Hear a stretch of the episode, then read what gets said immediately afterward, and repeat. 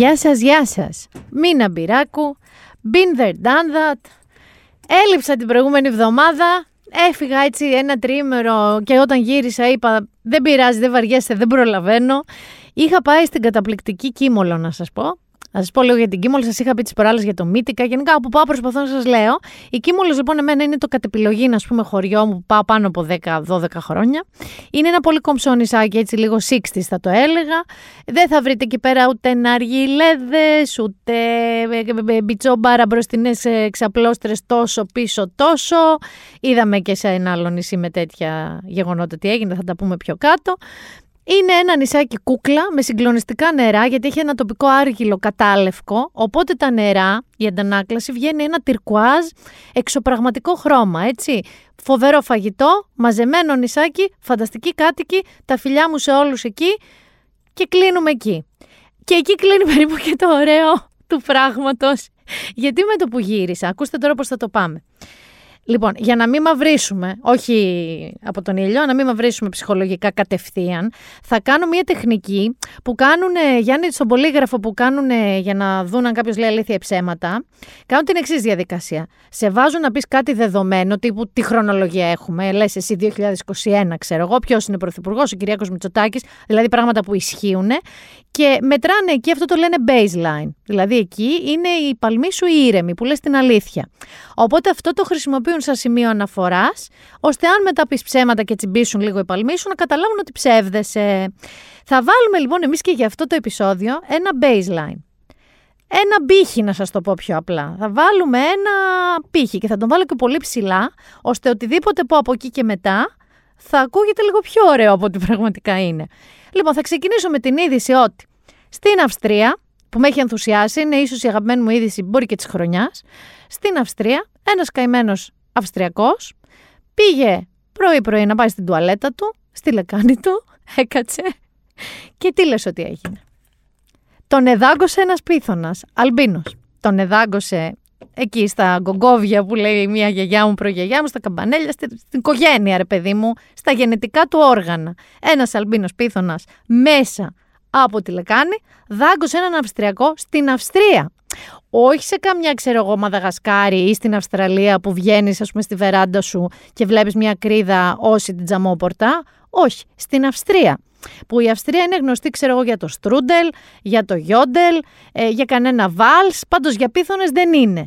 Άρα, βάζοντας αυτό σαν πύχη του τι μπορεί να σου συμβεί στη ζωή, κάτι πολύ ακραίο, να είσαι στην Αυστρία, να θες να κάνεις τα τσίσα σου και να σε δαγκώσεις τα ποτέτια ένας πίθωνας, όλα τα άλλα από εδώ και κάτω θα ακούγονται λιγότερο βαριά.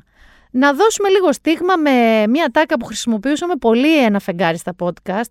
Είχαμε καιρό να τη χρησιμοποιήσουμε, αλλά της αξίζει να την ακούσουμε μια φορά τώρα. Έχουμε πρόβλημα. Ο κορονοϊός επεκτείνεται, θα πεθάνουμε όλοι. Θα πεθάνουμε όλοι. Αυτό ακριβώς. Διότι 3.000 κρούσματα. Τύπου κύριε Στέφανε και άλλο ζαμπόν θα το κάψουμε. 3.000 κρούσματάκια τη μέρα, έτσι. Δεν τα λες και peanuts. Δεν το λες ότι και το περιμέναμε. Είχαμε αρχίσει και ήμασταν πάρα πολύ αισιόδοξοι για ένα μακρύ καυτό καλοκαίρι, για τα νησιά μας, για το αυτό και τις ζωές μας πίσω και πάρ' την κατραπακιά, 3.000 κρούσματα. Δεν ξέρω, δεν υπάρχει ένας λόγος γι' αυτό, έτσι. Το πρόβλημα όμως είναι, σε κάθε περίπτωση, ότι δεν είναι το Delta variant που λένε, δηλαδή η παράλλαξη Delta, αυτό που έχει επικρατήσει στην Ελλάδα. Άρα μάλλον δεν φταίει αυτό. Άλλωστε ο κύριος Χάρης το Χάρης είπε ότι δεν έχει μπει και τόσο. Δεν ξέρω που βρέθηκε βέβαια αν δεν έχει μπει από τα σύνορα, αφού τα τεστ που γίνονται δεν βγαίνουν θετικά των εισαχθέντων μας, των τουριστών μας. Έχει να κάνει βέβαια και με τα χαμηλά ποσοστά εμβολιασμού, τα οποία φρενάρανε. Μέχρι ένα σημείο πηγαίνανε, μετά φρενάρανε. Σας θυμίζω το 150 το χαρτζηλικάκι στους νέους, το περίφημο free pass. Γενικά δεν πήγε η ιστορία. Και αυτό που πήγε είναι 3.000 κρούσματα. Και αυτό που έγινε χτες, με 3.000 κρούσματα, είναι μια καταπληκτική πορεία. Την είδες, Γιάννη μου, την πορεία στο κέντρο, μάλλον τη συγκέντρωση των anti-vaxxers, των αντιεμβολιαστών στο κέντρο. Θα σταθώ λίγο στο προφανές. Δηλαδή, δεν ξέρω, αλλά για συγκέντρωση εναντίον των εμβολίων είχε πολύ ελληνική σημαία και σταυρό και παπά. Δηλαδή δεν ξέρω αν, ας πούμε, η φοβία των εν λόγω ανθρώπων, οι οποίοι σημειωτέων με έκαναν να κάνω τη διαδρομή Κολωνάκι Νέας Σμύρνη, που είχα πάει Κολωνάκι για μία δουλειά, σε 1 ώρα και 40 λεπτά, έχοντας περάσει από Ρούφ, από Κωνσταντινούπολη, από όπου μπορείς να φανταστείς, μαζί με όλη την Αθήνα, γιατί δεν μπορούσαμε να περάσουμε από κάπου αλλού. Αυτή λοιπόν που ήταν πολύ, πολύ μακρονομάχη ήταν εντυμένη. Μου θύμιζε λίγο αυτό το «Η Μακεδονία είναι ελληνική». Τα ρούχα, το βεστιάριο που είχαν χρησιμοποιήσει. Αυτή λοιπόν, δεν ξέρω, βάσει της εικόνας θα κρίνω και μόνο, ούτε καν των μηνυμάτων που καλή ανάσταση λέγανε μεταξύ τους. Για να δω τόσες ελληνικές σημαίες, εικάζω ότι φοβούνται ότι το DNA του Έλληνα συγκεκριμένα έχουν στοχεύσει και η Τζόνσον και η Ζένεκα και η Φάιζερ και η Μοντέρνα.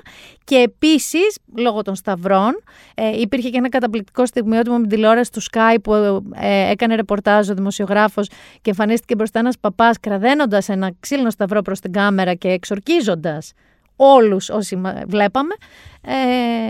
Αυτοί λοιπόν φοβούνται, δεν ξέρω, ότι πλήττει μάλλον τον ελληνισμό, το ελληνικό DNA και την Ορθοδοξία. Και στη μένη Ορθοδοξία δεν είναι και ακριβώς έτσι, γιατί ο επικεφαλής, ας πούμε, ο θρησκευτικός επικεφαλής της Ρωσίας, της Ρωσικής Ορθοδοξίας, βγήκε και είπε ότι ο οποίος δεν εμβολιάζεται είναι αμαρτωλός. Ήταν πιο ξεκάθαρος από εκεί, Ορθόδοξος βέβαια και αυτός. Και έρχομαι και σκέφτομαι τώρα για το ελληνικό DNA που λέγαμε. Δεν ξέρω αν είναι καλή ή κακή ιδέα να το αλλοιώσουμε τελικά. Γιατί? Έχω εκνευριστεί, ρε παιδιά, σε σημείο όμως, όχι του να τσακώνομαι, έχω βαρεθεί πάρα πολύ να τσακώνομαι, δεν τσακώνομαι. Αλλά στην Ελλάδα, και δεν το λέω μόνο γιατί διάβασα και το Twitter, ενώ και γνωστοί μου, και εκεί λίγο εγώ άρχισα και ξέρεις, μου σηκωνόντουσαν οι τρίχες στο λαιμό που λέμε, έχουν βγει και λένε μέτρα. Μπουρδουκλωμένα που είπαμε πριν ότι είναι Φιμπονάτσι, το πόσο κάθε ένας καταστηματάρχης θα κάνει μικτούς αμυγείς χώρους κτλ. Οκ. Είναι μπουρδουκλωμένη ακόμα και η Επιτροπή Εμβολιασμού στο τι λέει. Ναι. Ότι ο Έλληνας από όλα αυτά και από 1,5 χρόνο που είμαστε με κορονοϊό, με παραλλάξεις που στην αρχή είχαν ονόματα χωρών. Τώρα έχουμε αλφάβητο. Μετά θα έχουν ονόματα σαν τις καταστροφές που λένε έρχεται η κακοκαιρία, ξέρω εγώ, Ερμιώνη. Του δίνουμε και ονόματα πλέον να τα τελειώσουν και τα γράμματα της αλφαβήτου. Αυτό που σκεφτόταν το ελληνικό DNA είναι με ποιο τρόπο μουμπλε θα μπορέσω να κάνω κομπίνα για να μπω σε ένα μπαρ. Όχι κάπου πιο σημαντικά. Δηλαδή, ότι αν στους κλειστούς χώρους αφήνουν μόνο εμβολιασμένους, με QR code ας πούμε, με εφαρμογή, και αν εγώ πάρω του μπαρμπά μου του Δημήτρη ας πούμε, κατάλαβες το πιστοποιητικό, ποιος θα με ελέγξει εμένα? Και έρχομαι εγώ να σκεφτώ τώρα στα σοβαρά, θα πρέπει εγώ να συζητήσω με έναν άνθρωπο που επί 1,5 χρόνο το μόνο που έχει σκεφτεί, έχει κοπιάσει και έχει κουράσει το κεφάλι του είναι με ποιο τρόπο θα παρανομήσει για να μην χάσει τις ποτάρες του, αλήθεια τώρα. Και αφού λοιπόν βλέπω μία άρνηση και από τη μεριά των πιτσιρικάδων, οι οποίοι πιτσιρικάδες παρά το ότι έδωσε αυτά τα λεφτά δεν αυξήθηκε πάρα πολύ. Πήγανε κάποιοι, σπεύσανε κάποιοι, αλλά όχι τόσοι όσοι φανταζόμασταν. Μετά η κυβέρνηση σκέφτηκε κάτι, το οποίο στη βάση του δεν είναι λάθος, καμία περίπτωση. Σου λέει, πρέπει να επηρεάσω τον κόσμο. Αφού εμένα δεν μ' ακούνε, θα πρέπει να βρω influencers. Φαντάζεσαι τώρα τους influencers του Instagram. Αυτούς που love my life, leave me here, blessed, bliss, love my job, αυτούς όλους. Όχι. Γιατί μάλλον η κυβέρνηση... Θεωρώ εγώ από τις επιλογές που είδα ότι εικάζει ότι οι άνθρωποι που δεν εμβολιάζονται και πρέπει να επηρεαστούν, να ακούσουν τους τοπικούς όπως είπε influencers, είναι μάλλον 250 ετών, ζουν σε κάποιο χωριό χωρίς ούτε τηλεόραση, όχι ίντερνετ, σε time machine δηλαδή κάπως, και πότε ζουν κάπου το 1950. Διότι οι τοπικοί influencers που η κυβέρνηση σκέφτεται είναι στη λογική ο παπάς, ο δάσκαλος, ο δήμαρχος. Δεν ξέρω, μα έχουν και καμιά μαμή πρόχειρη εκεί στα χωριά που τοπική influencer. Πήγε λοιπόν, δεν είναι παράλογο τώρα πέρα από την πλάκα, να ζητήσει και τη συνδρομή της Εκκλησίας. Γιατί είναι και πάρα πολύ, που by the way όπως διάβασα στο Twitter πολύ σωστά, η Εκκλησία, αν το σκεφτείτε, αυτή τη στιγμή είναι το μόνο μέρος που μπορείς να πιείς αλκοόλ όρθιος. Είναι το μόνο μέρος. Γιατί οπουδήποτε άλλο είμαστε μόνο καθήμενοι. Θα σας πω και για τα νέα μέτρα εκεί. Η Εκκλησία λοιπόν. Υπήρξε λοιπόν μία κοινή εμφάνιση του Υπουργού Υγείας, του κυρίου Κικίλια, του Αρχιεπισκόπου Ιερόνυμου και του κυρίου Τσιόδρα και εκεί ήταν κάπως σαν να λέμε ένα kick-off ότι να συνεργαστούμε κτλ. Η Εκκλησία βέβαια είπε ότι ναι, τα πνευματικά πλαίσια θα στηρίξει αυτό, αλλά και εμείς πρέπει να προσευχόμαστε και να συμμετέχουμε στη λατρευτική ζωή. Και μετά, εδώ θα σας το βάλω να το ακούσετε λίγο, γιατί και ο κύριος Τσιόδρας είπε κάτι που στο δικό μου μυαλό είναι λίγο τόνιονιον. Για πάμε να το ακούσουμε. Φυσικά εμείς παραμένουμε στην αναζήτηση της αλήθειας, συνοδοιπόροι με την Εκκλησία σε αυτή την αναζήτηση της αλήθειας.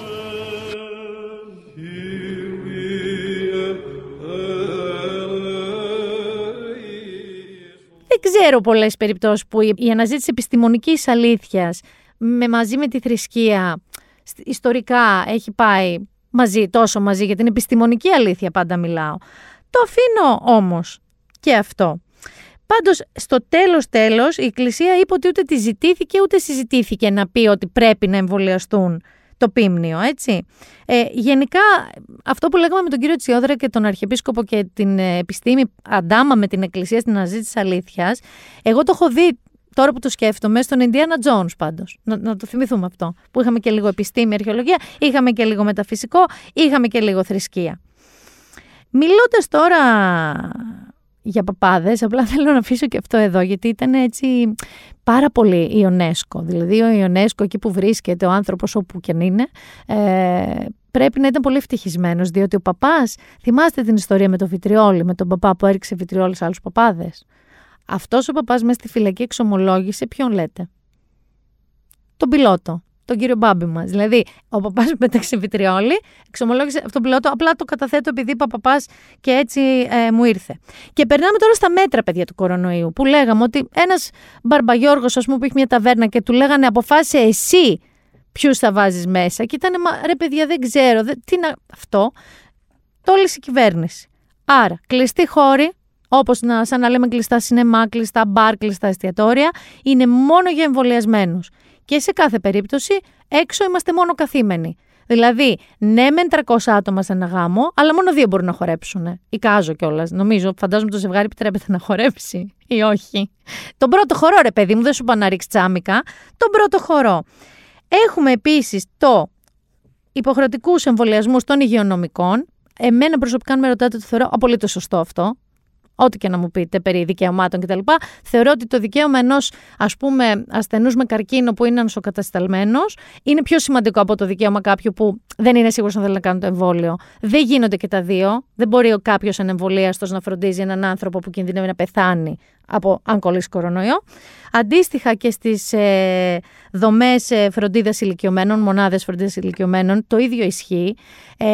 Άκουσα και διάβασα και κάποια τελείως κουλά επιχειρήματα αντιεμβολιαστών, ότι και τι φοβούνται, λέει, οι ηλικιωμένοι σε αυτές τις μονάδες, αφού αν έχουν εμβολιαστεί. Θέλω να σας πω λίγο 5 πράγματα για το εμβόλιο, πολύ βασικά πράγματα. Δεν σημαίνει ότι δεν κολλάμε αν έχουμε κάνει το εμβόλιο. Δεν υπάρχει 100% προστασία. Μπορούμε να κολλήσουμε. Πρώτον, δεν το περνάμε με συμπτώματα βαριά, το περνάμε και με καθόλου. Άρα αυτό, να μια επικινδυνότητα, το και με καθόλου να μην το ξέρουμε. Επίσης, έχουμε χαμηλότερο οικό φορτίο, άρα δεν το μεταδίδουμε τόσο. Αλλά δεν κινδυνεύει ο νοσοκόμος να κολλήσει τον ηλικιωμένο. Αυτό που είναι ιδιάζον για κάθε άνθρωπο είναι το τι αντισώματα αναπτύσσει. Εγώ έχω περίπτωση φίλου μου, ο οποίος έχει κάποιο αυτοάνωσο, ο οποίος έκανε και τις 2 δόσεις εμβολίου, ολοκληρώθηκε το διάστημα και των 15 ημερών μετά τη δεύτερη δόση, δεν είχε κάνει ιδιαίτερα αντισώματα. Δεν ήταν δηλαδή απολύτως ασφαλής. Άρα, όταν μιλάμε για ηλικιωμένους και κάποιος έχει αφοσιωθεί στο να τους φροντίζει, πληρώνεται γι' αυτό, εμένα μου ακούγεται παράλογο να μην θέλει να εμβολιαστεί, αλλά να είναι ανάμεσά τους.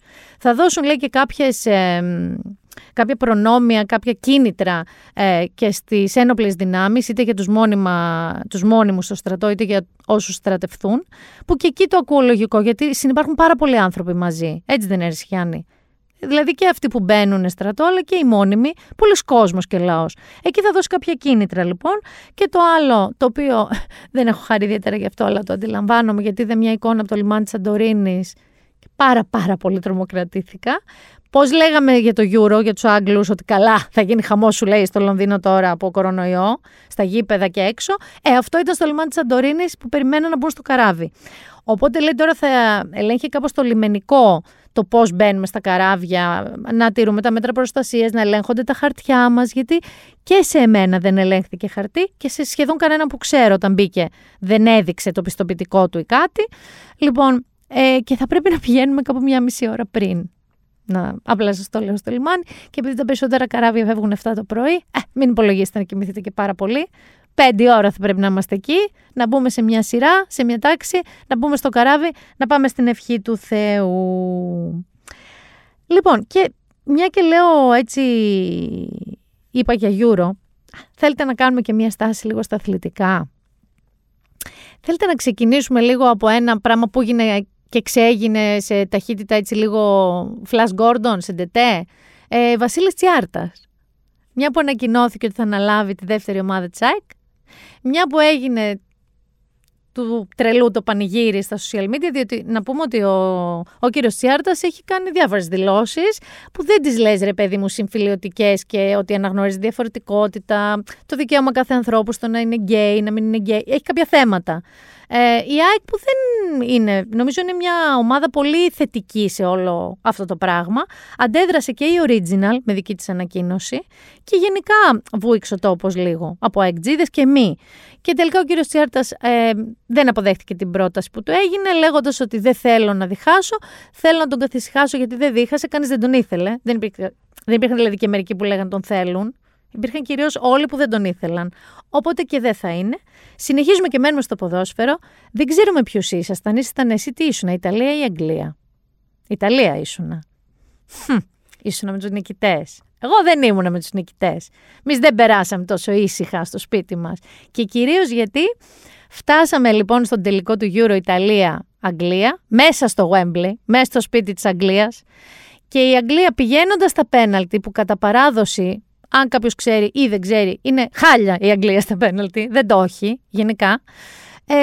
Εκεί που λέγαμε όλοι όσοι ήμασταν Αγγλία ότι πάει τέρμα, τετέλεστε, αυτό ήταν, ριπ, αντίο.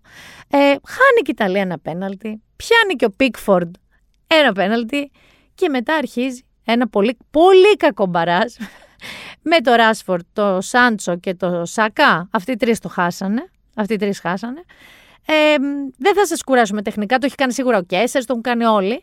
Αλλά δεν ήταν λάθος των παιδιών αυτό που συνέβη, έτσι. Ήταν περισσότερο λάθος του προπονητή της Αγγλίας. Αυτό όμως δεν έχει καμία σημασία σε σχέση με τον οχετό πραγματικά που άνοιξε στην Αγγλία και ανέδειξε ένα τεράστιο θέμα. Καταρχάς και πριν τον τελικό, δεν ξέρω αν είδατε τα ντου που γίναν στο γήπεδο από ανθρώπους χωρίς εισιτήρια. Ένα καταπληκτικό κύριο ολόγυμνο πάνω σε ένα αυτοκίνητο που τα δείχνει όλα. Όλα όμως, όλα τα κούναγε εκεί πέρα, δόθε αυτό, it's coming home. Home δεν πήγε τίποτα, πήγε ο κύριος και η οικογένειά του στο σπίτι του, ενώ τον είχε δει όλος ο πλανήτης. Ένας άλλος κύριος πάλι με κάτω το βρακί, αυτός όμως φορούσε από πάνω πλούσιο, είχε έτσι χρησιμοποιήσει κάποιο, δεν ξέρω, βεγγαλικό σε κάποιο σημείο του σώματός του. Γενικά υπήρχαν κάποια, και μετά υπήρξε και πάρα πολύ βία, έτσι. Γιατί πέρα από την πλάκα, η ενδοοικογενειακή βία και γενικά η βία στους δρόμους, ειδικά μετά την ήττα της Αγγλίας, ήταν κάτι το απερίγραπτο. Επειδή φανταζόμαστε πολύ τους Άγγλους, ξέρεις, δεν ξέρω, ότι είναι όλοι σαν Butler, ξέρω εγώ, με Tweed, είναι σαν το The Crown ή σαν το άλλο, το Downton Abbey, όχι. Λάτζι είναι σε pub της γειτονιάς, χρέπια κάτω από το αλκοόλ. Και επίσης το άλλο που αναδείχθηκε πολύ με αυτό το θέμα και εκεί ξεσήκωσε όλη την αθλητική κοινότητα και την Αγγλία, αλλά όλοι, ήταν οι ρατσιστικές επιθέσεις που δέχτηκαν οι τρεις αυτοί παίχτες, οι οποίοι είναι και οι τρεις μαύροι άνθρωποι. Δεν μπορείτε να φανταστείτε τι άκουσαν, τι τους έσουραν, τι ρατσιστικά παραλυρήματα είδαμε. Ταυτόχρονα βέβαια είδαμε και τρομερή αντίδραση επικαλώ και από τους συμπαίκτες τους και από όλο τον πλανήτη, ότι μάλιστα ο Χάρι Κέιν, ο αρχηγός της ομάδας της Αγγλίας, είπε ότι εσείς δεν είστε φιλαθλοί μας και δεν σας θέλουμε και τέρμα. Υπήρχε λοιπόν όλη αυτή η συζήτηση που είναι μια συζήτηση που δυστυχώς με πολύ κακή αφορμή πάντα είναι καλό να γίνεται, πάντα είναι καλό να διαλέγουμε σε ποια μεριά του δρόμου θέλουμε να είμαστε. Κάπου εδώ να σταθούμε λίγο και να αλλάξω άθλημα. Δεν ξέρω αν είδατε τον Αντετοκούνμπο. Τον είδατε χθες το βράδυ τι έκανε. Γενικά τι κάνει ο άνθρωπος αυτός. Είναι διαστημικός κανονικά. Είναι διαστημικός και τρομερά μπράβο του. Περιμένουμε νομίζω 5ο αγώνα. Ναι. Σήμερα που μιλάμε δεν έχει γίνει ο πέμπτος αγώνας Σάντσμπακς. Πάρα πολύ θέλω να δω το Γιάννη Αντετοκούμπο να παίρνει NBA. Πάρα πολύ. Θα το δούμε όμως. Με το Γιάννη, να, θυμήθηκα που ήταν στη Μύκονο αυτό που σας έλεγα. Είδατε τι έγινε στη Μύκονο. Είδατε τι έγινε στη Μύκονο που έσπασε ένας αγωγούλης. Έσπασε ένας αγωγός τέλος πάντων. Μεγάλος αγωγός. Και δεν ξέρω αν συνδέεται με τον κύριο τον Αυστριακό από την Αυστρία, πολύ μεγάλος αγωγός. Και τέλος πάντων ξεχύλισε, έσπασε από την υπερδόμηση, αν δεν κάνω λάθος. Και ο πλατηγιαλός γέμισε. Πώς ερωτάνε καμιά φορά, πώς πέρασε διακοπές, καταπέρασα. Κάπως έτσι ήταν η κατάσταση, μέσα στη θάλασσα, μέσα.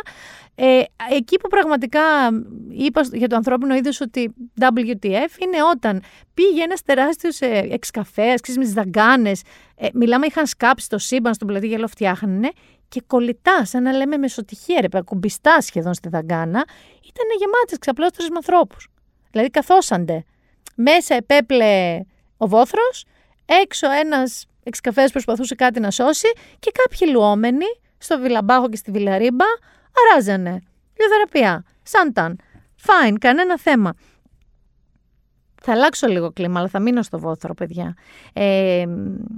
Θέλω λίγο να μιλήσω για την περίπτωση της Ηλιούπολης, η οποία με συγκλώνησε. Πραγματικά με την κοπέλα στην Ηλιούπολη, η οποία με τη βοήθεια μιας άλλης γυναίκας σε μια καφετέρια που παρατήρησε ότι είναι χτυπημένη η κοπέλα αυτή στην Ηλιούπολη, της είπε αν χρειαστείς κάτι εδώ είμαι εγώ, και αποκαλύφθηκε πλέον ένα τεράστιο κύκλωμα human trafficking, μέσα στο οποίο μπλέκονται και αστυνομικοί φυσικά, και είναι ένα κορίτσι το οποίο το εξέδιδε, το βίαζε, το κακοποιούσε και είχε προηγηθεί βέβαια και ο πατέρας της από τα 11 μέχρι τα 17 της, ο οποίος διέπρατε το ίδιο. Ακολούθησε ένας επίσης ξεσηκωμός επικαλό. Αυτό είναι από τα καλά που συμβαίνουν στα social media, γιατί αυτό το κορίτσι, η κοπέλα στην καφετέρια που τη βοήθησε πραγματικά κάλεσε και την αστυνομία, κάλεσε και δικηγόρους, αλλά κάλεσε και φεμινιστικές οργανώσεις, να είναι γενικά πολύ διαφορετικοί φορείς ενήμεροι. Γιατί το κορίτσι έμεινε, λέει, στην ασφάλεια 12 ώρες, να καταθέτει, δεν ξέρω τι. Λένε ότι δεν δόθηκε ιατροδικαστική, ας πούμε, δεν πήγε σε γιατρό για να γίνει και ιατροδικαστική εκτίμηση. Η Ελλάς μετά βέβαια έβγαλε μια ανακοίνωση ότι είχε και ψυχολόγο κοντά της και ούτω καθεξής. Και ότι δεν ήταν η ιατροδικαστική υπηρεσία ανοιχτή το Σαββατοκύριακο. Όπου εκεί ήμουνα, τι εννοείς? Δηλαδή, ότι μπορεί κάποια γυναίκα να κακοποιηθεί και να χρειαστεί ιατροδικαστής Δευτέρα με Παρασκευή, μετά όχι. Τελικά η Ιατροδικαστική Επιτροπή, η υπηρεσία είπε ότι ήταν ανοιχτή. Τα αφήνω και όλα αυτά, που κανονικά δεν τα αφήνεις όλα αυτά. Όμως, αυτό που έγινε είναι. Θυμάσαι τον Πικάσο? Θυμάσαι τσαμπονωτεριόπιτα χέρια κάτω Πικάσο? Αυτό. Λοιπόν, κάπως έτσι έγινε. Άκου τώρα, γκάφα το περιγράφουν τα μίντια των αστυνομικών, γιατί άφησαν, λέει, τον αστυνομικό, ο οποίος ήταν μέρος του τράφικινγκ και κρατούσε αιχμάλωτο το κορίτσι, να κάνει ένα τηλεφώνημα, ξαφανίστηκε το λάπτοπ του. Δηλαδή, now you see, now you don't. Άμπρα κατάμπρα, Χάρι Πότερ. Ξαφανίστηκε το λάπτοπ με τα στοιχεία, με τα πάντα. Από την κατάθεση λοιπόν της κοπέλας, ωστόσο, και από άλλα κορίτσια που ήρθαν μπροστά και είχαν την ίδια μοίρα στα χέρια αυτής της πείρας, έχουν μπει στο στόχαστρο και άλλοι άνθρωποι, τους ψάχνουν, τους συλλαμβάνουν. Θέλω να πιστεύω ότι δεν γίνεται να συγκαλυφθεί απολύτως τίποτα και ας χάθηκε αυτό το λάπτοπ, λέω εγώ τώρα. Ή ας μην, δεν ξέρω, γκάφα, πόσο Mr. Bean, τι να πω, δεν ξέρω, δεν θέλω να είμαι κι εγώ συνωμοσιολόγος, αλλά το λάπτοπ χάθηκε, ελπίζω οι υπεύθυνοι να πάνε εκεί που πρέπει να πάνε. Θα σταθώ όμως πολύ περισσότερο σε αυτή την ιστορία, στο κορίτσι της καφετέριας, διότι καταλαβαίνετε ότι αν η 19χρονη είχε πάει σε αυτή την καφετέρια και η υπάλληλος είχε κάνει κάτι που πολλοί από εμάς κάνουμε, γιατί δεν θέλουμε να ανακατευτούμε, γιατί ακούμε να γίνεται κάτι σε ένα διπλανό μας διαμέρισμα μεταξύ ενός άντρα και μιας γυναίκας, πολλαπλά, ή ενός παιδιού, και πολλοί από εμάς λέμε ρε γαμώτο που να μπλέξω τώρα, άστο δεν μπλέκω. Γενικά υπάρχει αυτή η νοοτροπία, δεν την κατακρίνω, έτσι. Αλλά νομίζω ότι ειδικά σε θέματα τέτοιας κακοποίησης γυναικών, ότι αν δεν είμαστε όλοι σαν την κοπέλα, αυτή το καταπληκτικό κορίτσι που δούλευε στην καφετέρια και τη βοήθησε, δεν έχει πολλή ελπίδα το είδος μας. Δηλαδή πρέπει και να ακούμε, να βλέπουμε, να παρατηρούμε, να βοηθάμε, να μιλάμε και ας μπλέκουμε. Γιατί ας μπλέκουμε. Σώζεις έναν άνθρωπο. Μπορεί να σώσει παραπάνω από έναν ανθρώπους. Γενικά είναι αυτό που λέμε η κοινωνική ενσυναίσθηση. Εμένα μου έκανε τρομερή εντύπωση σε πάρα πολύ κόσμο, πολλοί κόσμος το συζητάει και το είπα και εγώ στον εαυτό μου, γιατί δεν είμαι και εγώ άμυρη ευθυνών, δεν είναι ότι πάντα μπαίνω μπροστά και αντιδρώ, ότι πρέπει όμως, γιατί δεν σε αυτό το κορίτσι από τη γλίτωσε, πρέπει Πρέπει λίγο να είμαστε πιο τολμηροί και πιο δίκαιοι και πιο... όχι να κοιτάμε μόνο τη γωνίτσα μας και το σπιτάκι μας, έτσι.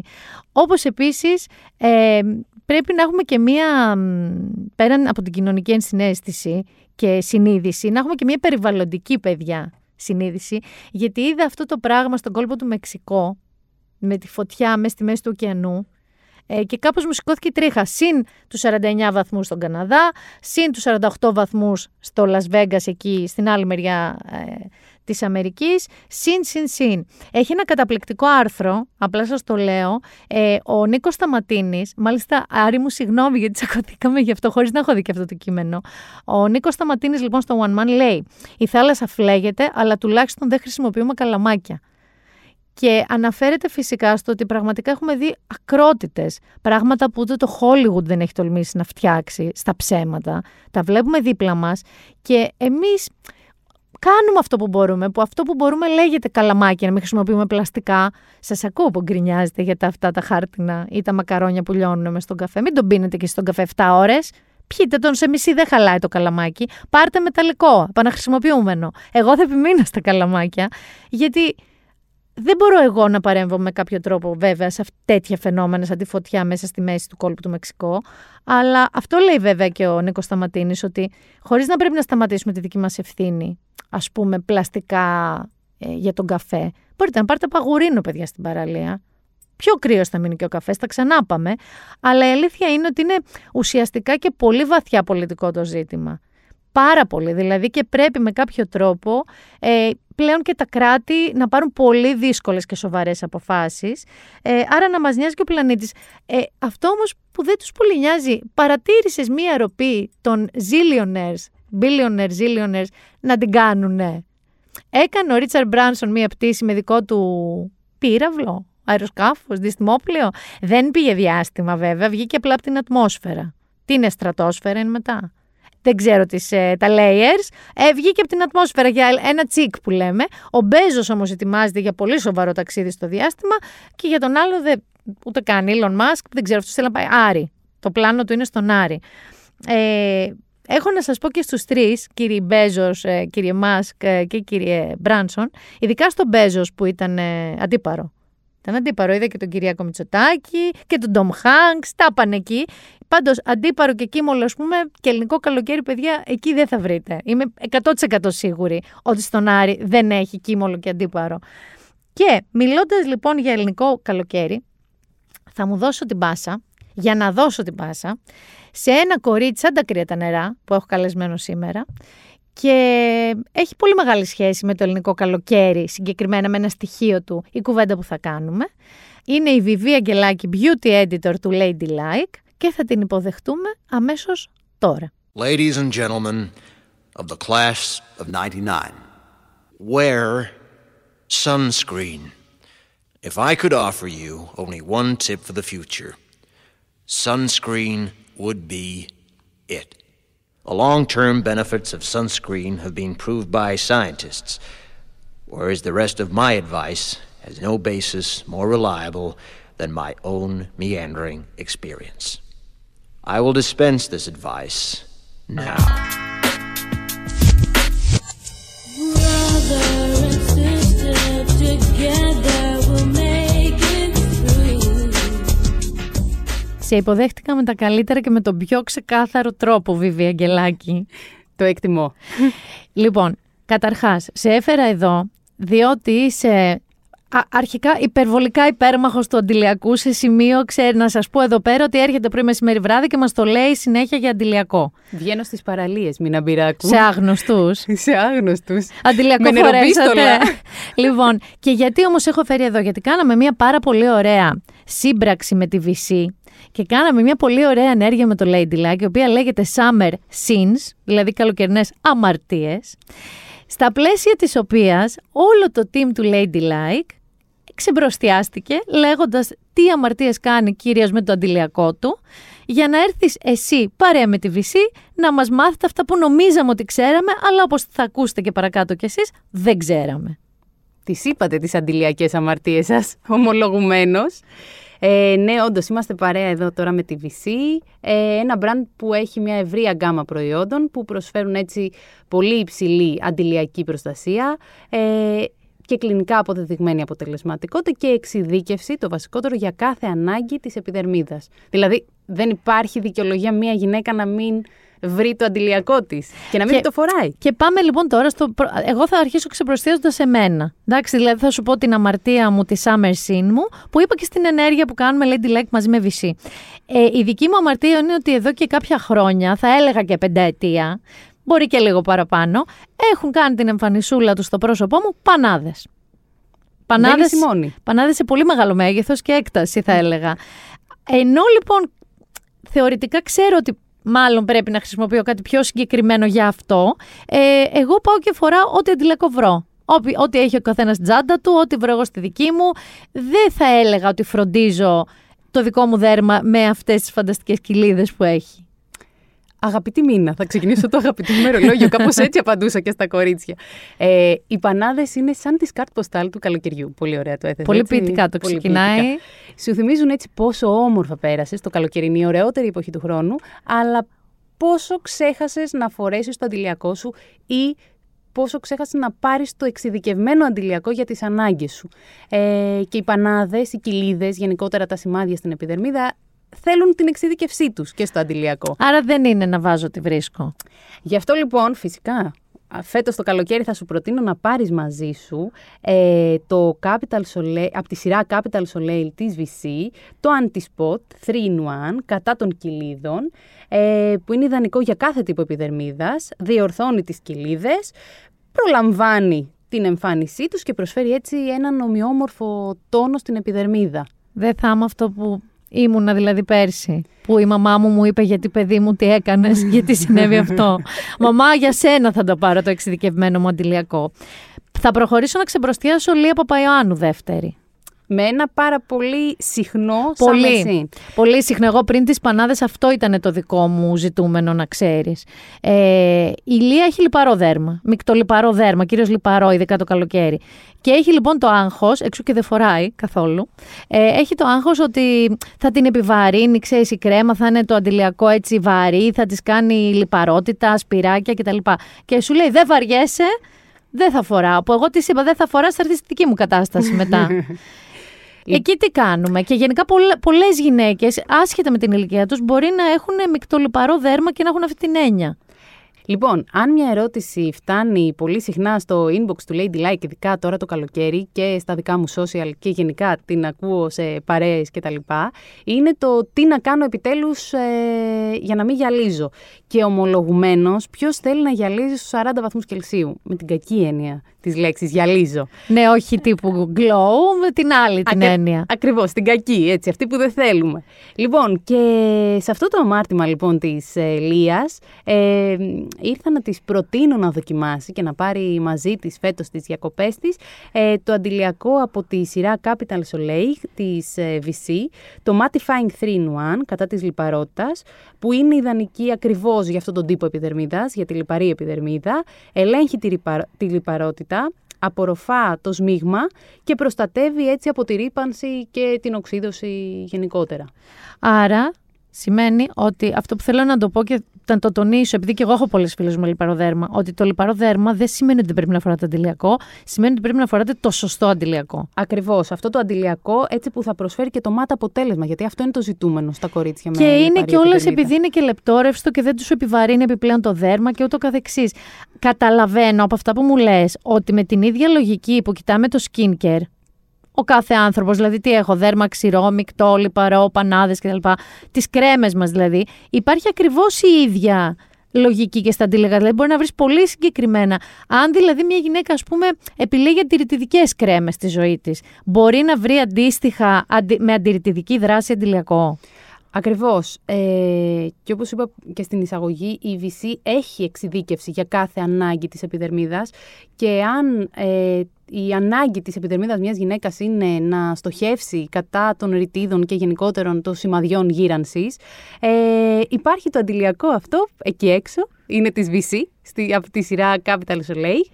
Είναι το anti-age 3-in-1, δεν το κρατάω μυστικό, θα το πω, κατά των ρητίδων, που είναι ιδανικό για κάθε τύπο επιδερμίδας και έχει ακριβώς αυτό, αντιρρητιδική δράση και προσφέρει αυτή την ελαστικότητα και τη λάμψη στην επιδερμίδα. Μπράβο, αυτό που δεν θες να σου το ξηραίνει γιατί θέλεις να έχει ελαστικότητα. Θα πάω σε ένα αμάρτημα, δύο αμαρτήματα που είναι πάνω κάτω ίδια κατηγορία τώρα. Mm-hmm. Έχω και Λινόβακ, η οποία τόλμησε να ομολογήσει στην κουρού εδώ πέρα του αντιλιακού ότι φοράει αντιλιακό μόνο στην παραλία. Εντάξει. Και ταυτόχρονα έχω και Δέσποινα Δημάη, η οποία είχε το θράσος δηλαδή να ρωτήσει. Άκου τώρα να δεις. Και γιατί να φοράω αντιλιακό κάτω από την ομπρέλα και με το καπέλο μου. Και έρχεται εδώ η γκουρού, η οποία εμένα μου το έχει εμφυσίσει, να μας πει ότι η φωτογύρανση τι είναι, Βιβί, και πού είναι. Λοιπόν, είναι η μεγαλύτερη αιτία γύρανσης της επιδερμίδας. Το 80% της γύρανσης της επιδερμίδας, για την ακρίβεια να μιλάμε και με νούμερα, έτσι, όχι τυχαία, προέρχεται από τη UV ακτινοβολία, δηλαδή από την ηλιακή ακτινοβολία. Και όταν λέμε φωτογύρανση εννοούμε αφυδάτωση, ρητίδες, κοιλίδες, αλλοιώσεις έτσι στο κολαγόνο, στην ελαστίνη του δέρματος. Οπότε... Και πού μας πετυχαίνει αυτή η φωτογύρανση, Βιβί? Μόνο στην παραλία. Παντού. Είναι... Με είχες τρομάξει όταν μου είχες πει στο γραφείο ότι το ξέρεις ότι εδώ που κάθεσαι δίπλα στο τζάμι και μπαίνει ήλιος, αυτή τη στιγμή παθαίνεις φωτογύρανση. Ακριβώς. Η φωτογύρανση είναι η νούμερο 1 αιτία γύρανσης της επιδερμίδας και η UVA ακτινοβολία είναι αυτή που διαπερνά ακόμα και τα τζάμια, οπουδήποτε και αν βρισκόμαστε, δουλεύουμε στο γραφείο. Και στο σπίτι. Στο αυτοκίνητο που οδηγούμε. Ακριβώς. Κάτω από την ομπρέλα, Δέσποινα. Στα αρμυρίκια, Δέσποινα. Οπότε και τι γίνεται, ρε Βιβί? Δηλαδή, καταρχάς καταλαβαίνω ότι. Το οποίο έχω προσπαθήσει φέτος να ξέρεις να το υιοθετήσω. Δηλαδή, έχω περάσει λίγο έτσι τη χρονιά μου. Ότι πρέπει να το φοράμε κάθε μέρα. Ακριβώς. Παντού. Και φυσικά δεν είναι μόνο να το φοράμε κάθε μέρα. Να επιλέγουμε και το σωστό αντιλιακό και να το ανανεώνουμε κατά τη διάρκεια της ημέρας. Μία μισή-δύο ώρες. Πόσο μάλλον όταν είμαστε στην παραλία, έτσι, και χρειαζόμαστε. Και σε διακοπές γενικά. Ακριβώς. Γι' αυτό το λόγο, εγώ πρότεινα λοιπόν στην Κέλλη να δοκιμάσει το UVH Daily κατά της φωτογύρανσης, πάλι από τη σειρά Capital Soleil της Vichy, το οποίο είναι ιδανικό για κάθε τύπο επιδερμίδας. Προστατεύει έτσι από τη φωτογύρανση, έχει αντιρρητιδική δράση, διορθώνει τις κοιλίδες, γενικά δίνει μια συνολική ακριβώς προστασία. Κορίτσι, εγώ θέλω να σας πω ότι αυτό το συγκεκριμένο που λέει Βιβί τώρα, εγώ το έχω εντάξει στην καθημερινότητά μου. Δηλαδή το πρωί είναι το τελευταίο πράγμα που μπαίνει στο πρόσωπό μου από το skincare και μετά αν θέλω να βαφτώ βάφομαι ή οτιδήποτε. Αλλά το χρησιμοποιώ ακόμα και αν... Συγγνώμη, γιατί άμα περπατάς ας πούμε στην τάλα του ήλιου στο κέντρο και πας σε μια δουλειά, δεν τρως ήλιο. Ακριβώς. Είναι συνέχεια. Κέλλη, μην τυχόν και ξαναβάλεις αντιλιακό μόνο στην παραλία, σε έφαγα. Της το έχω πει, δεν είναι αξεσουάρ παραλίας το αντιλιακό, γιατί πολύ το έχουμε συνδέσει με αυτό το κομμάτι και είναι λογικό, είμαστε πιο ηλιόλουστη χώρα του κόσμου. Ειδικά γι' αυτό πρέπει να το φοράμε συνέχεια. Ακριβώς. Ειδικά γι' αυτό. Έχω και μία ακόμα έτσι, αμαρτία, την οποία θέλω να σου πω ότι δεν την έχει μόνο η Μάριον. Μάριον Παλιούρα. Την έχει επίσης πάρα πολλοί κόσμος. Ότι θέλει να προστατευτεί, δηλαδή έχει καταλάβει, έχει αντιληφθεί τη σημασία του να προστατευόμαστε από τον ήλιο και τις βλαβερές του επιπτώσεις. Έλα μου όμως που θέλει και αυτό το λίγο το χρωματάκι, το λίγο που σε δείχνει λίγο πιο έτσι γη, πιο σφιχτό, πιο λεπτό, το ξέρουμε όλοι, το λίγο μαύρισμα, λίγο μορφαίνει. Φοβούνται λοιπόν ότι αν βάλουν έναν υψηλό δείκτη προστασίας, πάπαλα, πάει το μαύρισμα. Λοιπόν, και αυτός είναι ένας πολύ κοινός μύθος, ότι όσο υψηλότερος είναι ο δείκτης προστασίας, ότι εμποδίζει την αύξηση της μελανίνης, που είναι η ουσία... Ο τρόπος που μαυρίζουμε, ακριβώς. Ναι. Όμως το μαύρισμα είναι εφικτό με το αντιλιακό, μαύρισμα με ασφάλεια είναι εφικτό να συμβεί. Και εδώ έρχομαι να προτείνω τα υπερφανταστικά διφασικά νερά της Vichy. Ξέρω πόσο τα αγαπάς. Δεν μπορείς να φανταστείς, είναι η πρώτη φορά στη ζωή μου που έχω τελειώσει ένα μπουκάλι αντιλιακού πριν καν πάω τις βασικές μου διακοπές. Ειδικά το Capital Soleil Water για έντονο μαύρισμα που έχει β-καροτένιο βοηθάει πάρα πολύ την παραγωγή της μελανίνης. Οπότε είσαι και προστατευμένη και λαμπερά μαυρισμένη. Εγώ αυτό μάλιστα πήρα το 50, ενώ έχει και 30, πήρα το 50 για να το τεστάρω. Γιατί λέγε αυτό β-καροτένιο και λαμπερό μαύρισμα και με έψησε. Και λέω, αν τα καταφέρει η Vichy και αυτό. Και θέλω να σου πω ότι ένα τετραήμερο που έλειψα και πήγα Κίμολο. Ναι. Το φορούσα από πριν βγω από το δωμάτιο και το φορούσα συνέχεια βασικά γιατί μου αρέσει και πάρα πολύ. Να τονίσω εδώ και για τα αγόρια που ακούνε, δεν είναι καθόλου λιπαρό. Ναι. Γιατί τα αγόρια έχουν αυτό το θέμα πολύ συχνά. Το νερό λοιπόν αυτό της Vichy είναι στεγνώνει αμέσως, έχει φανταστική υφή στο δέρμα. Και ναι, μαυρίζει. Σας το εγγυώμαι εγώ, Βιβί, κοίταξέ με. Μπείτε στο Instagram σας παρακαλώ. Μπείτε και θέλω να ξέρετε ότι αυτό έγινε με 50 SPF της Vichy, με αυτό το φανταστικό νέο της νερό με β-καροτένιο. Ναι, και αυτό που θέλω να πω, επειδή είπες για διακοπές και για κολύμπι, είναι ότι πρέπει να μην ξεχνάμε να το εφαρμόζουμε ακριβώς μετά το κολύμπι, με το που βγούμε από τη θάλασσα, από την πισίνα, από όπου βρισκόμαστε. Όταν υδρώνουμε, να σκουπιζόμαστε με μια πετσέτα και να το εφαρμόζουμε έτσι σε στεγνή νοπή επιδερμίδα. Απορροφάται αμέσως, ειδικά το συγκεκριμένο. Και με αυτόν τον τρόπο είμαστε και προστατευμένοι και πετυχαίνουμε και το αποτέλεσμα που θέλουμε. Άρα, αυτό που καταλήγουμε εδώ με τη Βιβί Αγγελάκη, γιατί σας την έφερα, γιατί ακούτε ότι έχει και έτσι και ένα, πώς να σας πω, επιστημονικό τόνο. Δηλαδή, δεν αστειεύεται αυτό το κορίτσι. Όταν σας λέω ότι μας κυνηγάει, παιδιά, μας κυνηγάει. Επομένως, Vichy, παρέα με Ladylike, εμείς είπαμε τα summer scenes μας. Μια φανταστική ενέργεια. Πολύ. Και επίσης, ξέρεις τι, έχει χτυπήσει αυτό που λέμε φλέβα. Δηλαδή, πάρα πολλά κορίτσια και αναγνώστριες και φίλες μου. Συγγνώμη, και αναγνώστριες και φίλες μου μου είπαν ότι ρε εσύ και εγώ αυτό και εγώ εκείνο και εγώ το άλλο και εγώ δεν ήξερα αυτό, που σημαίνει ότι όσο και να έχουμε βάλει το αντίλογο στη ζωή μας δεν είχαμε όλες τις απαντήσεις. Ακριβώς, αυτό ήθελα να πω, ότι οι απορίες των κοριτσιών ή τα αμαρτήματα των κοριτσιών, τα αντιλιακά, είναι αντιλιακά αμαρτήματα πάρα πολλών γυναικών, φίλων μας, απορίες που ακούμε συχνά σε παρέες και τα λοιπά, λάθη που εγώ π.χ. μπορώ να εντοπίσω σε μια παραλία. Οπότε νομίζω ότι είναι ένα πολύ ενδιαφέρον project που νομίζω ότι θα λυθούν πάρα πολλές απορίες. Γι' αυτό σε έφερα εδώ για να μην υπάρχει καμία απορία και από το podcast αυτό, από το επεισόδιο αυτό και μετά, κάθε γυναίκα θα έχει το αντιλιακό της Vichy που ταιριάζει απολύτως στις ανάγκες της και δεν έχει και καμία δικαιολογία πλέον. Ήθελα να πάρω τις δικαιολογίες σας, αυτό ήθελα σε αυτό την ώρα με τη Βιβί. Ακριβώς, το αντιλιακό επιβάλλεται. Και μου κουνάει και το κεφάλι. Είναι πάρα πολύ αυστηρή. Είναι πάρα πολύ αυστηρή. Και τώρα που πιστήκατε, έχεις βάλει στην περασμένη μια μισή ώρα αντιλιακό για να δω τουλάχιστον αν αυτά που λες και εισηγείσαι τα εφαρμόζεις. Τώρα που θα κλείσουμε, θα τρέξω να το ανανεώσω. Θέλω να ξέρετε ότι έχει πάνω αντιλιακά πολλά στο γραφείο της, γιατί έχει και τζάμι δίπλα. Ακριβώς. Βιβίκο, μου ευχαριστώ πάρα πολύ. Και εγώ. Σου υπόσχομαι ότι μόλις φύγω από εδώ θα πάω να πάρω το δικό μου το ειδικό για τις κοιλίδες, για να προστατεύσω τις πανάδες μου και να μην βγουν άλλες και να μειωθούν και αυτές που έχω λίγο. Και τα νερά είναι έτσι στο κορμί, θα πέσουν. Ναι. Εγώ εύχομαι έναν κόσμο με λιγότερα αντιλιακά αμαρτήματα. Σας ευχαριστώ πολύ. Να είστε καλά, κύριε Βιβί μου. Γεια σας. Και για το pop. Κλείσιμο αυτού του επεισοδίου. Θα σας προτείνω μόνο βιβλίο προφανώς. Δεν φαντάζομαι ότι εκεί στις ξαπλώστρες κάτω από τα αλμυρίκια θα βλέπετε σειρές και τέλος πάντων θα τις βρείτε και μόνοι σας εκεί στα top 10 όλων των streaming κτλ. Θα σας προτείνω λοιπόν βιβλίο. Θυμάμαι που είχατε ενθουσιαστεί πολύ και μου είχατε στείλει πολλά μηνύματα όταν σας είχα προτείνει το «Ο σκύλος μου ο ηλίθιος» από τη Doma Books του Τζον Φάντε, που σας έλεγα μάλιστα τον Τζον Φάντε τον λάτρευε ο Τσάρλς Μπουκόφσκι, τον είχε πολύ ψηλά.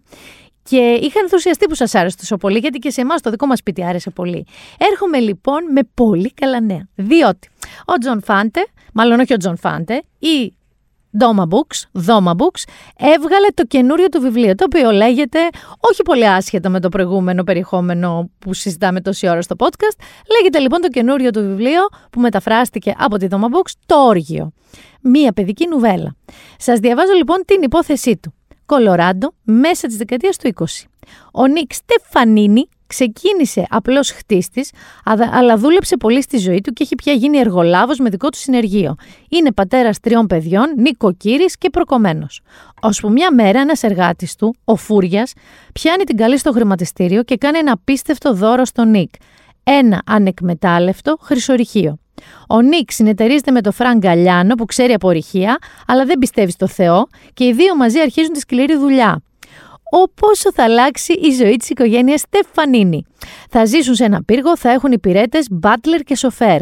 Κανένας δεν είναι τόσο ενθουσιασμένος όσο ο αφηγητής μας, αυτός δηλαδή που αφηγείται την ιστορία στο βιβλίο και είναι ο 10χρονος γιος του Νίκ που βιάζεται να μεγαλώσει και να γίνει άντρας. Όταν όμως μια μέρα ανεβαίνει στο ορυχείο να δει την πρόοδο των εργασιών, τον περιμένει μια τρομερή έκπληξη. Λοιπόν, πρόκειται για μια κωμωδία γεμάτη ζωή για το οδυνηρό τέλος της παιδικής αθωότητας. Αυτό είναι η παρουσία στο πιστόφυλλο του βιβλίου. Είναι καταπληκτικό. Εγώ το έχω ήδη στα χέρια μου. Οπότε σας το προτείνω ανεπιφύλακτα. Λέγεται Το Όργιο, μια παιδική νουβέλα του Τζον Φάντε. Και για να σας χαιρετήσω και αυτή την καυτή εβδομάδα του Ιουλίου, θυμίζω να έχουμε λίγο κοινωνική ενσυναίσθηση, να έχουμε περιβαλλοντική συνείδηση. Ναι, και τα καλαμάκια. Και τα καλαμάκια, αυτό ακριβώς που είπαμε.